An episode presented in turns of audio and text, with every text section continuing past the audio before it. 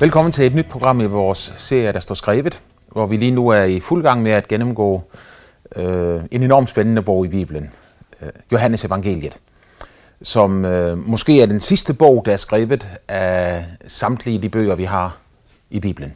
Johannes han skrev den omkring år 100 efter Kristus, en øh, 20 30 øh, år efter, at øh, de andre øh, tre evangelieforfattere havde skrevet deres evangelier, Matthæus, Markus og Lukas, så er Johannes blevet en gammel mand, og han kender formentlig de andre, men han sætter sig alligevel for endnu en gang at tegne et portræt af Jesus.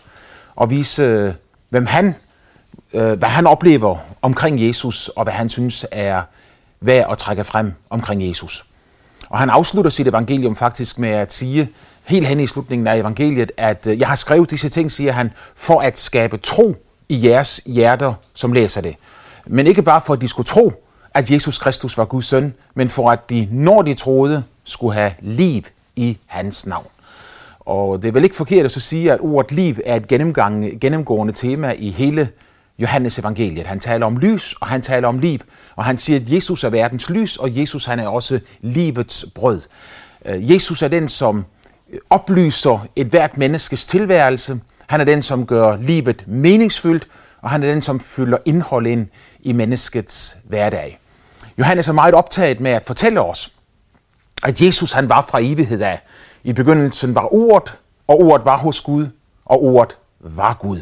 Alt er blevet til ved det, og uden det blev intet til af det, som er.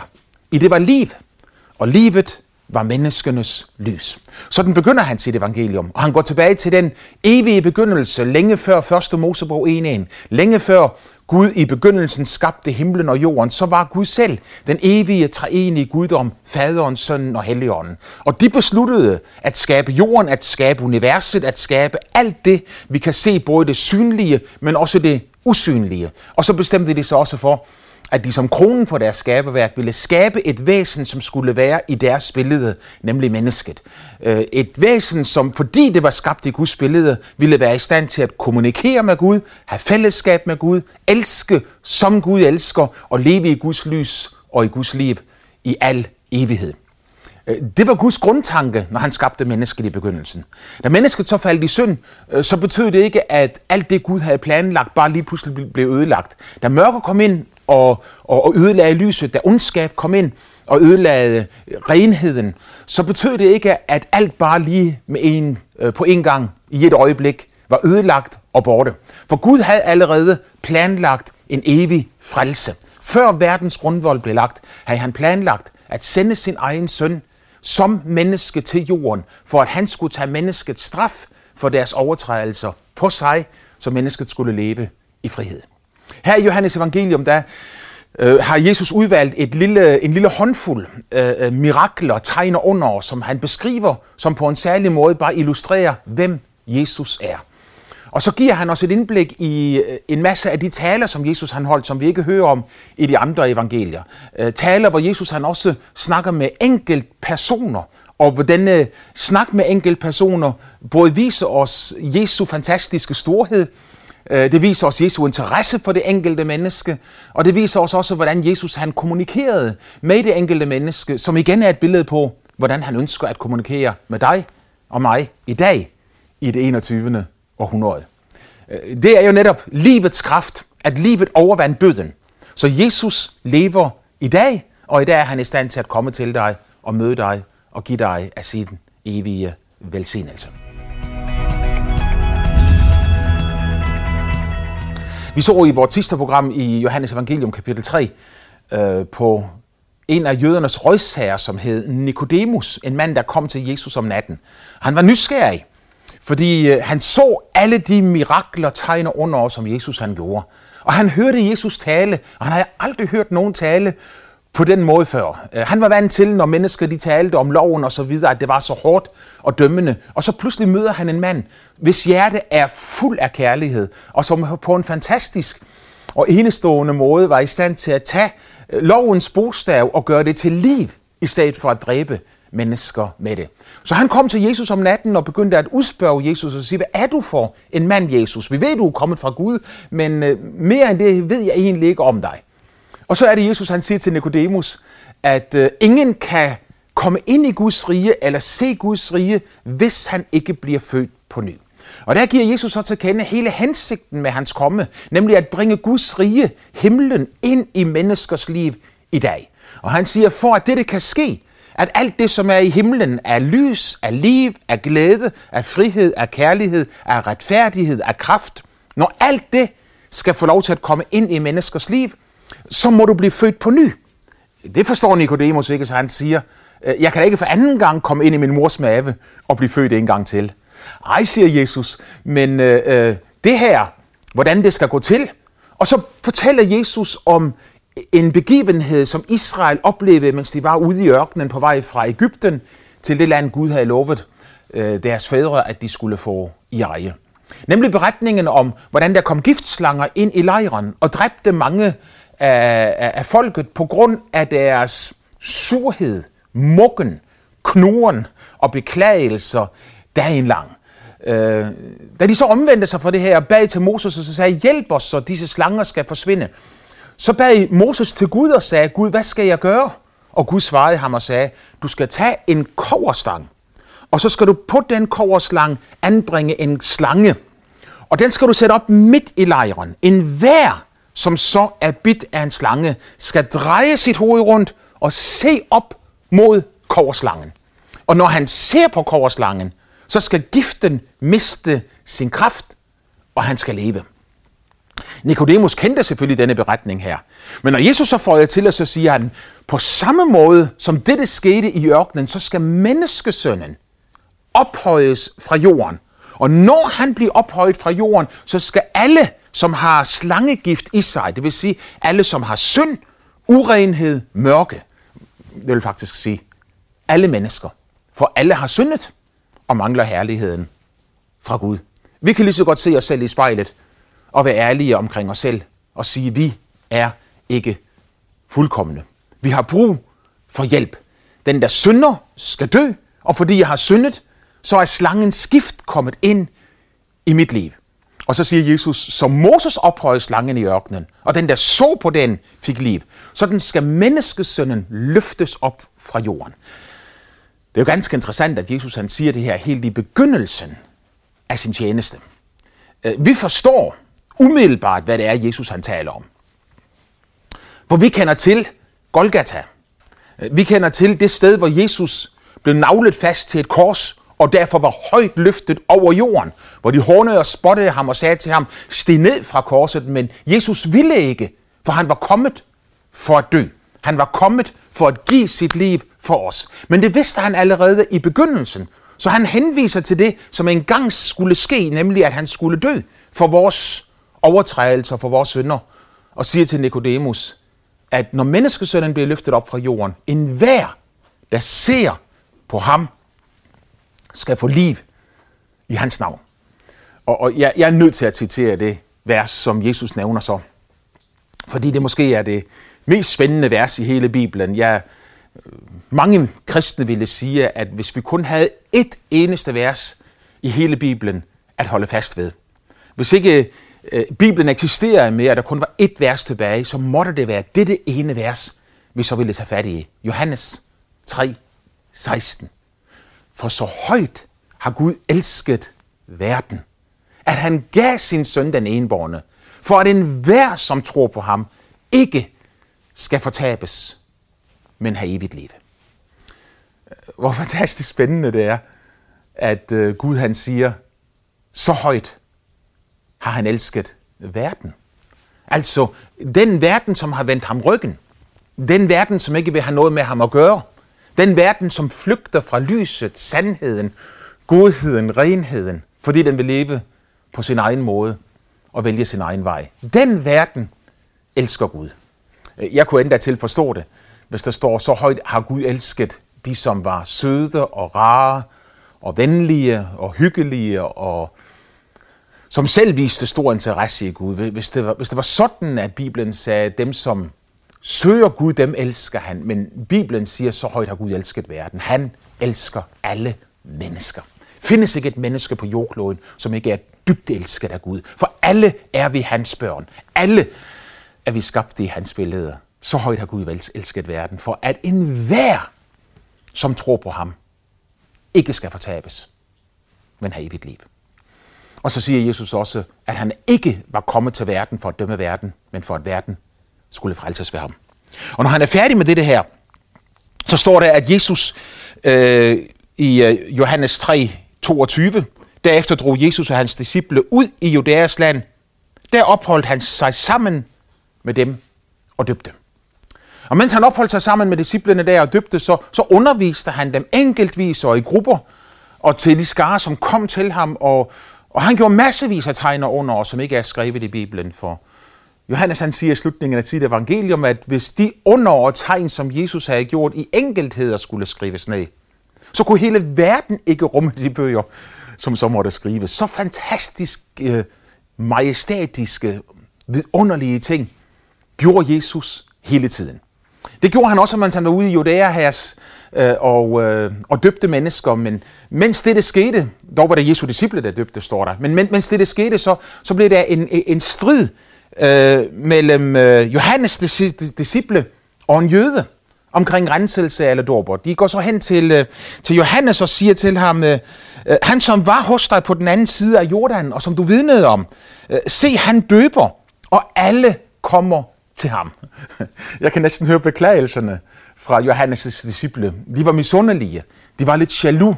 Øh, øh, de, var, de elskede Johannes, fordi Johannes var et enestående menneske, som levede uselvisk, øh, øh, for, ikke, ikke, ikke for sig selv, ikke for sin egen luksus, men, men, men han levede for en drøm, han levede for et kald, han levede for det Gud havde kaldt ham til at være, nemlig en banebryder, en vejbryder. Allerede før han blev født, så kom der en engel til hans far, øh, som var præst Zakarias. Og mens han var i templet, så åbenbarede en engel sig for ham og talte til ham og sagde, at nu skal du gå hjem til din kone, og så skal din, din kone, hun skal blive gravid. Og det barn, som bliver født, siger han, han skal være en herrens tjener. Han skal gå foran Messias. Han skal bane vejen for Messias. Og fra sin undfangelse allerede mens han er i mors liv, skal Guds ånd være over ham. Og han siger videre, at denne søn skulle øh, være en mand, som skulle komme i Elias' ånd og kraft. Elias, som måske er den øh, mest øh, indflydelsesrige profet, vi læser om i det gamle testamente. Øh, alle andre profeter profeterede selvfølgelig og havde ord, men, men Elias havde mere end ord. Han havde en mirakelkraft og en åbenbaring af Guds nærvær. Og i sin tjeneste, øh, som ikke var en lokal, lukket tjeneste på et lille område, i sin tjeneste kaldte han en hel nation til omvendelse på en dag. Mange kender sikkert beretningen om Karmelbjerget, hvor, hvor, hvor, hvor Elias han, han beder til Gud hvor der er en strid mellem øh, alle de, som dyrkede Baal og Asherah-støtterne, og Elias, hvor der er hundredvis på hundredvis af profeter, som påkaldte deres Gud uden noget resultat. For Elias han sagde, at den Gud, der svarer med ild, han er Gud. Og når de så var færdige, havde råbt hele dagen, så er det, at vi kommer frem til aften til, hvor Elias han bare beder en enkelt bøn, og så siger, Herre, vis dig i dag som Gud, og lad det kendes, at jeg er din tjener. Der faldt Guds ild fra himlen, og fortærede brandofferet og alt og alt, som var omkring, fortæller det gamle testamente også. Og hele folket, som stod omkring der, faldt på deres ansigt og råbte, Herren er Gud, Herren er Gud. Sådan en mand var Johannes Døberen kaldt til at være helt fra mors liv af. En mand, der skulle gå foran Messias og bane vejen for ham og kalde hele folket tilbage til Gud igen. Vel gjorde han ingen mirakler, Johannes. Faktisk ikke et eneste mirakel nogensinde i sit liv. Men han pegede hen på ham, som skulle komme efter ham. Og selvom hele Israel var optaget med ham på grund af den fantastiske karisma, åndskraft, overbevisning, der strålede ud fra ham, øh, så pegede Johannes aldrig nogensinde hen på sig selv, men han var kun optaget med én ting, nemlig at bane vej for Messias, sådan så folket kunne lære Guds søn at kende. Så når disciplene blev jaloux på Johannes' vegne, så viser han det næsten forarveligt bort, og så siger han til dem, det behøver I ikke at bekymre jer om i det hele taget, for et menneske kan ikke tage noget, hvis ikke det bliver givet ham fra himlen. Der var ingen tvivl hos Johannes. Ingen tvivl i det hele taget om, at Jesus ikke havde opfundet sine egne ord. At Jesus ikke havde set i en eller anden grotte et eller andet sted og, og, og overvejet og tænkt, hvordan skal jeg sige det, hvordan skal jeg gøre det. Men at han var et sendebud, der var kommet fra himlen til jorden for at bringe frelsen til mennesker. Fra begyndelsen af vidste han ikke, at det var Jesus, som var denne Messias. Fordi han siger selv, jeg vidste ikke, hvem det var, som skulle frelse verden. Men siger han, han som sendte mig, han sagde til mig, den du ser ånden komme over og blive over, ham er det, som døber i hellig ånd og ild. Ham er det, øh, for at bruge de ord, Jesus siger til Nikodemus, som lukker døren op ind til Guds rige. Så du kan opleve Guds rige, Guds kraft og Guds nærvær i al sin mangfoldighed. Derfor var Johannes hele tiden optaget med at pege hen på Jesus. Se Guds lam, som borttager verdens synd, sagde han. Jesus kom ned til Jordanfloden for at blive døbt af Johannes, og efter at Johannes havde døbt ham, så står Jesus med løftede hænder og ansigtet vendt mod himlen og begynder at bede til Gud. I det han begynder at bede, så ser Johannes himlen åbne sig, og Helligånden kommer ud fra himlen ned over Jesus i læmelig form som en due. Og når Johannes han ser det, og han ser Jesu øjne stråle og muligt endda kraftigere, fordi Helligånden kommer over ham, og Jesus vendte tilbage fra Jordanfloden fuld af Helligånden, så øh, var Johannes bare dybt overbevist om, at Jesus Kristus, han er den Messias, som Gud har sagt skulle komme. Så hans vidnesbyrd blev klart, og med det samme begyndte han at sige til sine disciple, se Guds lam, som borttager verdens synd. Øh, faktisk fortæller Bibelen også et andet sted om, hvordan at Johannes på et tidspunkt sad i fængsel. Og mens han sad i fængsel, så siger han til sine disciple, øh, gå hen til Jesus og spørg, om han er den, som skulle komme, eller om vi skal vente en anden. Hans disciple tager afsted, kommer hen til Jesus og siger, Johannes Døberen har sendt os for at stille dig dette spørgsmål. Er du den, der skal komme, eller skal vi vente en anden? Jesus ser på dem, og han siger til dem, gå tilbage til Johannes og sig til ham, døve ser, døve hører, blinde ser, døde står op, og evangeliet forkyndes for fattige, og særlig er den, som ikke forarves på mig. Øh, der er mange, øh, som læser Bibelen, som vil sige, at øh, Johannes han var i dyb tvivl, mens han kom i fængslet. Jeg har uendelig svært ved at forlige mig med den tænkning. Jeg vil ikke afvise, at de har ret, men, men, men jeg kan bare ikke se, hvordan Johannes kunne komme i tvivl. Ah, siger du, han sidder jo i fængsel. Ja, men, men det han har oplevet er jo så stærkt, så dramatisk. Øh, han, han oplevede fra sin barndom af, at ånden var over ham. Han oplevede fra sin barndom af, at hans kalde var at bane vej for ham, som skulle komme. Og da han så så ånden komme over Jesus, jeg, jeg kan ikke forestille mig, at Johannes et eneste sekund i resten af sit liv tvivlede på, hvem Jesus var. Hvorfor siger han så til disciplene, øh, gå hen og spørg ham? Og mit svar det er ganske enkelt, fordi han ønskede, at disciplene skulle lære Jesus at kende. Han ønskede ikke, at hans disciple skulle være hos sig. Så når hans disciple her kommer og klager til ham, og så siger, siger til ham, at, at, at han vinder flere, han døber flere, og alle kommer til ham, og nu kommer de ikke til dig mere, Johannes. Så, så blev Johannes ikke vred, han blev ikke sur, han blev ikke skuffet, han blev ikke forarvet, han blev lykkelig. Nu er min gerning lykkes, siger han. Jeg er ikke kommet for at samle til mig selv, for jeg kan alligevel ikke forandre noget i menneskers liv. Al den klogskab, du kan få ind i hovedet, al den filosofi, du kan få stoppet ind i hovedet, al den religion, du kan få stoppet ind i hovedet, kan ikke på nogen måde bringe dig i forbindelse med Gud. Øh, når det er allerbedst, kan klogskab, filosofi og religion bringe dig i retning imod Gud. Det kan vende dit hoved og dit hjerte den rigtige vej og gøre, at dine fødder begynder at bevæge sig i den rigtige retning. Men der findes kun én måde at lære Gud at kende på, nemlig gennem Guds egen søn, Jesus Kristus.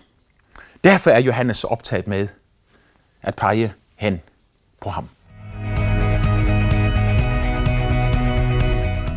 Det er måske meget passende at så give dig den illustration lige nu, øh, hvor vi ofte når vi skal forklare, hvad er det, der adskiller kristendommen fra alle andre religioner, hvad er det, der gør Jesus helt speciel, øh, så tegner vi ofte et billede af af, af, af en dyb kløft, hvor Gud er på den ene side, og mennesket er på den anden side.